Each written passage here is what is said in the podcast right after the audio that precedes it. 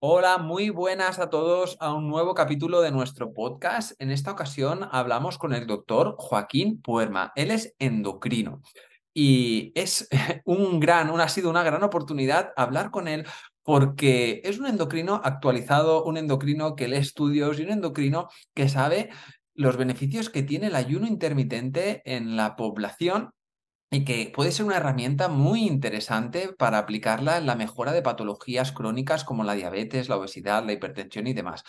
En el podcast vais a escucharlo, cómo lo explica de una forma súper sencilla, súper clara, súper transparente y coherente. Así que, sin más dilación, vamos con el doctor Joaquín Puerma.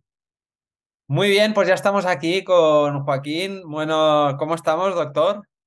Muy bien, muy bien. Aquí de, mañana para dar un poquillo de conocimientos más sobre el ayuno intermitente. Qué bueno. Pues la verdad es que, es un placer, como te comentaba antes, poder hablar con, con, alguien que está en tu línea, en tu línea de actuación, porque muchas veces eh, los nutricionistas, a veces estamos en, en, intervenciones a lo mejor de, de más preventivas o de, o de mantenimiento de salud y tú también te encuentras cosas que llegan a tu, ¿no? a tu consulta, pues eh, igual en escenarios más, más elevados, por desgracia, ¿no? Y, y, patológicos.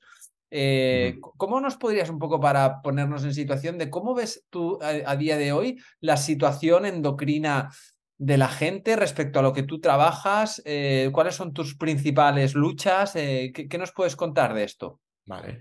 A ver, realmente el problema que tengo yo de endocrinología, que es una cosa que tengo que tratar yo en consulta, es el hecho de la gente se piensa que por venir a un endocrino tengo como unos poderes especiales que de hecho si solamente de venir a la consulta ya les voy a cambiar la vida. Y muchas veces, muchos de los consejos que yo les doy son consejos que pueden ser muy sencillos, que pueden ser muy fácil, pero es al aplicarlo a lo largo de los días, no solamente por haber ido ya al endocrino, que también puede ser aplicable al nutricionista, pero parece que el endocrino como tiene un poder superior por pura titulitis, pues mm. la gente piensa que ya solamente por eso ya les voy a decir algo, ya les voy a decir una clave que con muy poco cambio, con muy poco impacto en su día a día, vayan a mejorar mucho. Y normalmente suele ser al revés. Normalmente necesita unas cosas continuas, con mucho impacto en tu vida, con un cambio real de tu vida, para, para llegar a obtener objetivos y resultados. Y esa es la pelea que yo, o la discusión que muchas veces suelo tener o que queda un poco escondida en la consulta. Muchas veces se creen que con ciertos cambios en la medicación o ciertas recomendaciones chorras como no tomar café o no tomar cierta fruta o cierto gas mejoran, pero realmente no suele ser así. Sí, sí, que esperar a que el médico nos, nos, toque con la varita no, no, es, no es suficiente.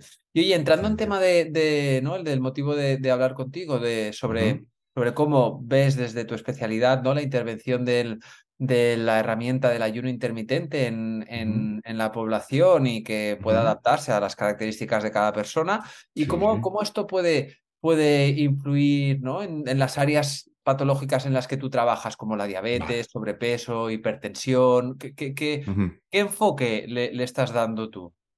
Vale, muchas veces el ayuno, muchas veces pues se ha, se ha dejado un poco de lado, no hemos hablado tanto y, y, ha sido, había un punto de inflexión muy claro en lo que es la, no quiero decir en todo el mundo, sino en, el órgano médico, en el gremio médico, a partir de finales de 2019, en las navidades de 2019, con un artículo que salió en New England Journal, que esto es como el país o el AS o el Marca o el periódicos muy famosos, pero aplicados a públicos médicos, que hicieron una gran editorial coincidiendo con los atracones navideños del ayuno intermitente. Y ahí fue como yo al menos yo he visto que ahí ha empezado a tener un poco más de mm, penetración. Más de consistencia, ¿no? En el, en el, en el sector médico, pero aún así, ¿no? Todavía hay, hay, como un rechazo importante por una, mm. por un gran, por una área de, de, la, de la medicina o de los médicos, no sé, no sé cómo. Claro, muchas veces, muchas veces el problema de los médicos, y también me, porque me veo desde, desde, ese punto de vista, es que intervenciones que sean tan diferentes al patrón de dieta que hemos conocido en un patrón de dieta occidentalizado, europocéntrico, de comer cada cinco o tres veces al día, o, o los antiguos lemas, o los antiguos clichés de nutrición que se pueden decir, alejarnos un poco de eso muchas veces nos da recelo o nos da cosas, cuando muchas veces al cambiar ese tipo de patrones tan manidos y tan, tan vistos, podemos tener beneficios. No es decir que el cambiar sí o sí de, ese patrón vaya a tener beneficios, pero por ejemplo, ayunos intermitentes, cierto tipo de dieta con reducción de cierto tipo de macronutrientes o aumento de cierto tipo de macronutrientes te pueden venir bien, pero siempre el salirse un poco de la norma si no has estudiado mucho, si no estás muy actualizado, pues siempre da como recelo. Siempre como que ante la duda, no, ante la duda lo de siempre. Y te cambiaré lo que yo pueda saber. Ya, ya. Sí, sí, claro. Y, si, pues eso, llevas a lo mejor 20 años sin actualizarte o sin leer un, estudio, ¿no? Un ensayo clínico o, un metaanálisis o un estudio científico, pues cuesta más. Eh, bien, entonces, entrando en materia, o sea, ¿Cómo sería? Porque el, principio de acción, sobre todo, ¿no? El, ayuno, donde eh, respecto en este estudio, ¿no? Y muchos otros ya pues, posteriores que han ido, que han ido pues, saliendo y demás, ¿no? Vemos que, que, se enfoca bastante el estudio de cómo el, ayuno puede ser algo que beneficie la sensibilidad a la insulina en personas con, con resistencia a la insulina, con diabetes tipo 2. Eh, sobre este tema, ¿qué, ¿qué, experiencia tienes tú? Vale, yo realmente eh, he visto casos bastante espectaculares de personas que incluso estaban, entre comillas, porque hay que decirlo bien, condenadas a tener tratamiento con insuloterapia, que en el caso de que las personas lo necesiten, pues habría que utilizarlo durante un tiempo o durante toda su vida si es necesario para que ellos estén bien o, mantengan su vida, pues personas que habían sido diagnosticadas diabetes tipo 2 al hacer ciertos cambios de patrón dietético, tanto el patrón dietético eh, cualitativo de los alimentos que tomaban como eh, eh, cronológico, en este caso sería de, reducción de las comidas, de no estar todo el día comiendo, de no estar... De la frecuencia, ¿no? Diríamos, de reducir frecuencia. Claro, Mm. Muchas veces al reducir la frecuencia de, los alimentos, eso les ayudó bastante, o en parte creo que les ayudó a mejorar tanto su dieta, a no estar tanto tiempo comiendo, a no necesitar tanta medicación. Muchas veces he visto en pacientes que tenían, tanto desde el principio como pacientes ya muy evolucionados, con mucho tratamiento, como yo como médico, si me enteraba o veía que ellos hacían ayuno intermitente, con el seguimiento que podía yo tener con ellos, sobre todo lo que le ibas dando en las pautas de cómo ir haciendo las retiradas de insulina. Muchas veces cuando tienen mediciones tanto por capilares en los pacientes con diabetes tipo 2 o en algunos que se pueden permitir o tienen indicación de, controles por glucemia intersticial, pues ibas viendo cómo la glucemia poco a poco iba bajando en el tiempo del ayuno. Entonces, lo que yo tengo que hacer como médico para evitar problemas cuando las medicaciones son excesivas o ya no son tan necesarias, hay que intentar reducirlas. Pues en el campo de la diabetes super, se ve súper bien, porque tenemos muchos datos, muchas formas de verlo, muchas formas de monitorizarlo. Entonces, reducir las insulinas lentas, reducir las, quitar las insulinas rápidas, que es una cosa que se puede hacer, o retirar ciertas medicaciones por boca, eso es muy satisfactorio desde el punto de vista del médico, al menos yo, yo veo así la práctica médica y ayuda bastante. Yo he visto que sí que se puede ayudar. Y luego también enfoque tanto, eh, tanto de ayuno como, por ejemplo, enfoques low carb pueden ayudar a diabetes tipo 2 y sobre todo los low carb, por parecer un poco más, un poco más, un poco más seguro, un poco más fáciles de hacer en población general sin tanto, sin tanto estudio, se pueden eh, también aplicar en diabetes tipo 1, que es otra cosa también diferente, que también se ha visto que pueden llegar a necesitar menos insulina. Claro que también a, largo plazo, o sea, si se gestiona mejor la insulinemia, eh, sabemos que es una hormona que si está descontrolada también genera mm. efectos no a largo plazo que si se, aprende a gestionar y a regular bien, pues puede ser también para incluso diabetes tipo 1, estudiando muy bien, evidentemente, siempre con, un, con, con, el apoyo del profesional cualificado que tenga que estar, ¿no? Que puede suponer un, también hay un beneficio importante, ¿no? Sí, sí, sí, sí. Además, mejores controles, eh, menores necesidades de, de menores necesidades de insulina, menores hipoglucemias si se hacen bien. Digo diabetes tipo 1 porque realmente es una medicación que puede tener condiciones muy, muy negativas, pero en otro tipo de diabetes, como la diabetes tipo 2 o un simple sobrepeso o una simple obesidad, o una, entre comillas, un simple sobrepeso, una simple obesidad, pues el ayuno se puede hacer incluso eh, de una forma más o menos independiente o más o menos vista por nosotros, porque estamos como muy acostumbrados a decir que hace falta que el médico te apruebe o que te dé la gracia o que te dé la, o que te dé la bendición, por decirlo de alguna forma, para eh, tratamientos o para medidas dietéticas que tampoco son muy peligrosas. Y realmente no pedimos permiso al médico para eh, pedirle permiso para comer bollería todos los días, comer ultraprocesados todos los días, cuando eso sí que se ha visto que es negativo. O sea, eh, medidas que ayuno intermitente, más o menos, ayunos intermitentes no muy prolongados, de 12, 16 horas o, similares, eh, realmente hay veces que no necesitan eh, la venia de un médico, sí que puedes beneficiar de ciertos cambios, sobre todo cuando tienes eh, tratamiento, o seguimiento por un nutricionista para ajustarlo del todo, pero realmente muchas veces no, nos enfocamos mucho en eso y no nos enfocamos en pedirle permiso para hacer las cosas verdaderamente malas. Exacto, es, curioso, ¿eh? Cómo es la, conducta de la mente humana, que, oye, es, normal comer cada día, desayunar bollería y, una bebida azucarada de leche y, cacao y azúcares y tal, pero oye, de repente voy a hacer un día 15 horas o 16 sin comer y, y tengo que preguntar si eso es bueno o no, ¿no? Bueno, es como que hemos, ¿no? estamos en un momento así muy, muy muy drástico, ¿no? De unos cambios muy, muy conductuales, muy tal. Y respecto a lo que decías también, claro, de la obesidad y el sobrepeso, claro, es que al final son cosas o patologías que, que seguramente tú nos dirás, ¿no? Pero que, que, muchas de ellas se, compaginan, ¿no? En el tiempo y, que, y, que, a la vez, pues, el ayuno, incluso la, la, tensión arterial, ¿no? La hipertensión, mm. eh, puede ser otra, otra forma de, que si se adapta a las características de una persona y una persona se encuentra cómoda haciéndola, puede ser una, una herramienta muy poderosa, ¿no? Para su, su proceso, ¿no? Y su, su evolución.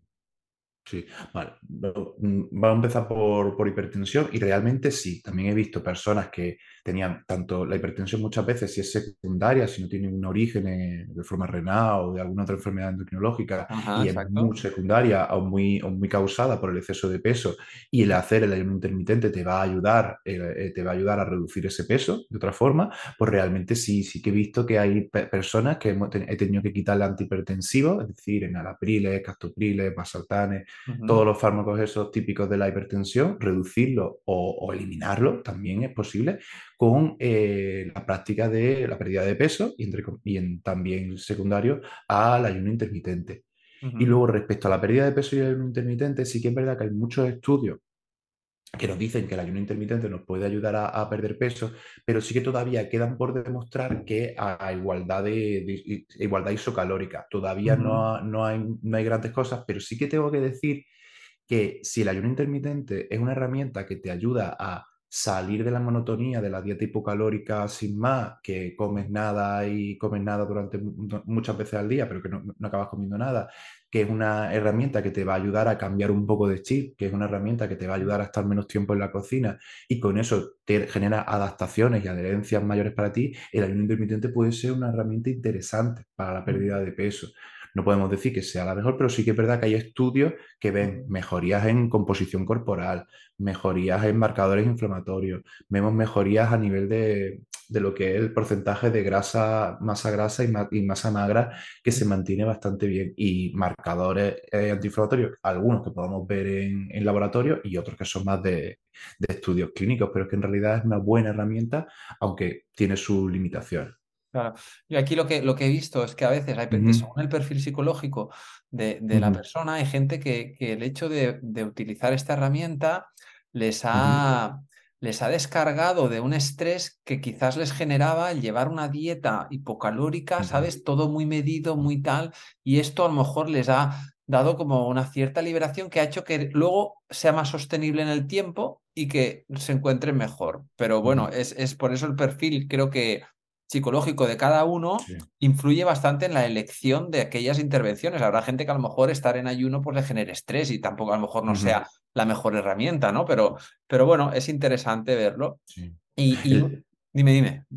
El estar en ayuno muchas veces, incluso a veces que puede ayudar cognitivamente. O sea, realmente el cambio de fuel, el cambio de, sustrato energético, muchas veces hay personas que refieren, y yo en parte cuando sí que he hecho algunos ayunos largos, no mucho más de 12, 14 horas, la verdad, no me, no me he adentrado mucho en, en, esa práctica, pues sí que notas como que al final del tiempo acabas notando como un poco más ágil, un poco más lento, y luego vuelves a comer un poco más ágil, más mentalmente mejor, y luego vuelves a comer y ya te, notas un poco más, más lento o, más, o menos ágil mentalmente sobre todo.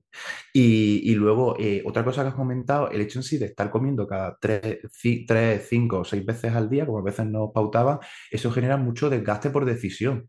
¿Qué como? Cómo lo hago, cómo no sé qué. Y eso en ciertas personas también puede ser a nivel de fuerza de voluntad y a nivel de, de energía mental, eso también desgasta mucho y, y esa es otra herramienta del que el ayuno Y intermitente más con las tentaciones del tipo de Mm, alimentación actualmente a la que estamos tan, tan bombardeados, ¿no? De Por, por influencia de, pues eso, comunicación, eh, redes sociales, eh, eh, eh, publicidad, ¿no? Eh, que, que claro, el snack, sí, pero claro, no es lo mismo tomarse de snack, pues un bollito de chocolate que comerse cuatro nueces, ¿sabes? Eh, pero mm, claro, sí, estamos muy expuestos a ellos y eso pues nos influye también en lo que dices. Y algo. Joaquín, que que, que nosotros que llevamos pues años, ¿no? Un poco divulgando y buscando acercarle a la gente esta herramienta para que la practiquen bien y con conciencia y tal, eh, con lo que se genera también mucha duda es con la medicación. mm, Em, es decir, vale, eh, me encuentro cómodo haciendo el ayuno, me encuentro cómoda y tal, pero claro, tengo que tomar esta medicación. em, y aquí, ¿qué consideraciones podemos tener según tipo de, de medicación la- para, la- para qué es lo que puede afectar a la absorción o al metabolismo Vale, de los medicamentos? Estoy en ayunas, si no, eh, ¿qué nos puedes decir aquí? Realmente hay muchos medicamentos que mejoran su absorción si estás en ayuna, mejoran su absorción, como por ejemplo el Eutirox para, para el tiroides y por ejemplo el hierro, si, o, o si te lo tomas con, con algo de vitamina C un poco mejor, pero también en ayunas también se absorbe bien. El problema es con tomar medicaciones en ayunas que genera un poco de, de miedo y rechazo es los, los- los medicamentos que puedan ser gastrolesivos. Es decir, alimentos tipo, eh, medicamentos tipo AINE, sería, sería conveniente que te lo tomas, AINE, antiinflamatorio no esteroideo, sería conveniente que te los tomases coincidiendo con las comidas, sobre todo porque eso hace que va, va a ser un poco menos gastrolesivo. Y luego muchas veces, otra pregunta que también he visto mucho por internet es, ¿los medicamentos rompen el ayuno? Y yo Esto, sí. realmente, el hecho en sí de tomar algo, de un punto de vista filosófico, eh, filosófico, mm, eh, teórico, no sé qué, a lo mejor puede romper el ayuno, pero desde el punto de vista calórico, desde el punto de vista de adaptaciones que puede hacer un cuerpo, la cantidad de excipientes que pueda tener una pastilla es claro. mínima. Y es que realmente eso no se debería de contar como romper el ayuno. Es mi, mi forma de entender lo que es el ayuno. Yo entiendo el ayuno como una especie de escala de grises, de no has comido exacto. nada y vas moviéndote y si ingieres alguna sustancia o entra de tu organismo alguna sustancia, pues puede hacer que eh, ese, esa escala de grises se mueva un poco hacia eh, haber comido, pero realmente una pastilla, esa, ese movimiento o ese cambio en tu organismo tiene que ser mínimo. Eso sería lo, lo que yo me planteo respecto a los medicamentos y el ayuno. Y luego, y luego las prioridades, es decir, oye, a ver, tú estás siguiendo una pauta eh, médica porque te lo ha, ¿no? Te lo ha puesto pues tu, tu médico que te conoce y tal, y, y, oye, eso, eso es prioritario, o sea, el ujú, ayuno, pues si se tiene que hacer y tomando esto, pues, pues se hace, se hace así. Mucha gente se piensa que a veces el ayuno es, es un todo o nada, ¿sabes? Es decir, que ujú, que es lo que me gusta mucho lo de los grises que dices, ¿no? Pues es que ujú, es así, no es blanco o negro. Entonces, bueno, eh, y luego depende mucho también de cómo cada persona esté, cómo sea su tipología, su edad, su ujú, musculatura, su sensibilidad a la insulina que hablábamos antes y demás. O sea que, que, que creo que, que- está muy acertado, ¿no? El, el plantearlo así. Pero a nivel de patologías, o sea, ¿tú habría con alguna patología que, que dirías, oye, mira, pues con esto sí que es importante consultar con un médico Sí, antes de hacer ayuno, o si estás tomando esto para, o este medicamento para controlar alguna enfermedad crónica o alguna condición especial? Eh, diabetes tipo uno realmente, porque sobre todo por el ajuste de insulina podemos entrar en cetoacidosis, o sea, podemos aumentar los niveles de cetosis y, y- y tener complicaciones mortales, eh, pues, potencialmente graves o potencialmente mortales. Y luego, espero que no se me olvide ninguna, eh, algunos trastornos de la conducta alimentaria. El hecho en Ujú, sí de tener tan en cuenta eso, el hecho en sí de tener esa, ese control o esta restricción tan grande sobre los tiempos de, de ayuno puede dar un nuevo rebrote sobre, sobre lo que es una alteración de la, de la conducta ali- alimentaria.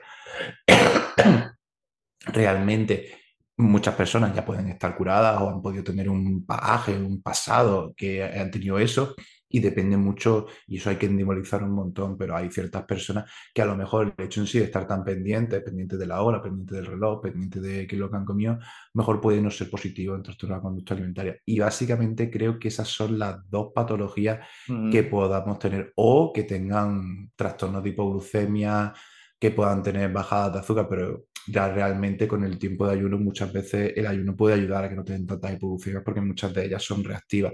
Ese también podría serlo, pero esto sería verlo. Diabetes tipo 1, posible hipoglucemia y trastorno de la conducta alimentaria. Y, una cosa, una pregunta sobre medicación que me venía ahora. Y respecto a, los que toman metformina, por ejemplo, em, ¿qué consideración se debería, se debería tener? Vale, técnicamente la metformina, según lo que nos dicen los libros, la metformina no es hipoglucemiante. ¿Vale? Los fármacos antidiabéticos, los fármacos antidiabéticos son fármacos que por definición nos van a controlar la glucemia. Y hay de esos grupos de fármacos, los podemos clasificar de muchas formas, por mecanismos y por tal, pero ahora lo que nos interesa es si producen, si pueden llegar a producir o no hipoglucemia.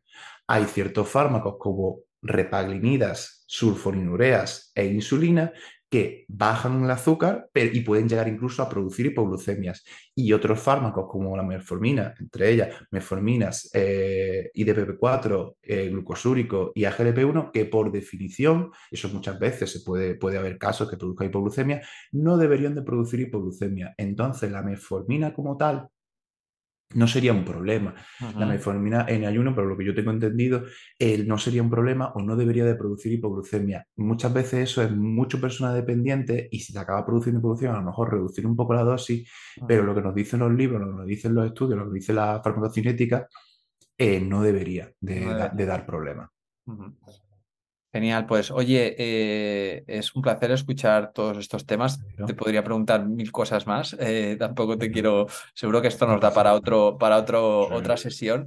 Oye, ¿y dónde podemos, eh, Joaquín, a gente que esté muy interesada en todo lo que nos has explicado y que quiera pues conocer más, dónde te podemos, dónde te pueden encontrar, dónde te pueden seguir? Vale, me pueden encontrar en redes, en arroba doctor Puerma, tanto en Twitter un poco más dirigido a profesionales sanitarios y en, Instagram un poco más dirigido hacia lo que son pacientes. Mi página web que sería www.joaquinpuermaendocrino.com y allí me pueden tanto ver mis artículos, que creo que hay algunos de ayuno intermitente, eh, pueden ver, ver mis citas, mis posibles consultas y también ver mis libros, que yo de las cosas que más hablo son del tiroides que por ejemplo es otro tema eh, que yo creo que es interesante. Y, nada, sería eso. Y luego también estoy haciendo un podcast, que sería el podcast de Joaquín Porma Endocrino, y poco más, ya sería eso, que es poco. Genial, pues oye, mira, me quedo con lo de tiroides para otro día, invitarte a que tengamos una charla sobre ello. Vale, vale, vale. pues muchas gracias, pues estaría encantado si, a la gente le gusta y, el público quiere más, pues yo le daré. Seguro que sí. Pues un placer, eh, muchísimas gracias y pues eso, hasta la próxima. Vale, muchas gracias. Adiós. Si quieres apoyar este podcast y ayudarnos a crear más contenido como este, nos ayudaría muchísimo que nos dejes una reseña de 5 estrellas en iTunes, Spotify, Evox o donde quiera que nos escuches.